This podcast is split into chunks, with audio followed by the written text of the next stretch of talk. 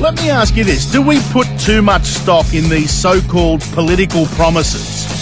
How often do we hear people complain about broken promises the politicians make? And, and even sometimes they make silly suggestions that politicians should be held to every single word they say during an election campaign and should have to pay something, some punitive measure, if they don't meet up.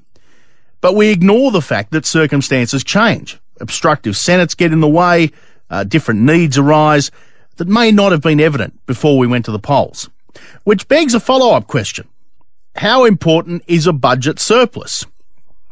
We know that the Rudd Gillard years saw the money in the bank run dry and the journey towards a huge debt begin. But the current government has outlined what they call a pathway to surplus that will see the debt paid off eventually. It was a core promise in their election strategy. But now the Prime Minister Scott Morrison has hinted that he may sacrifice this holy grail, that is, a budget surplus, in order to help rural towns get through this drought.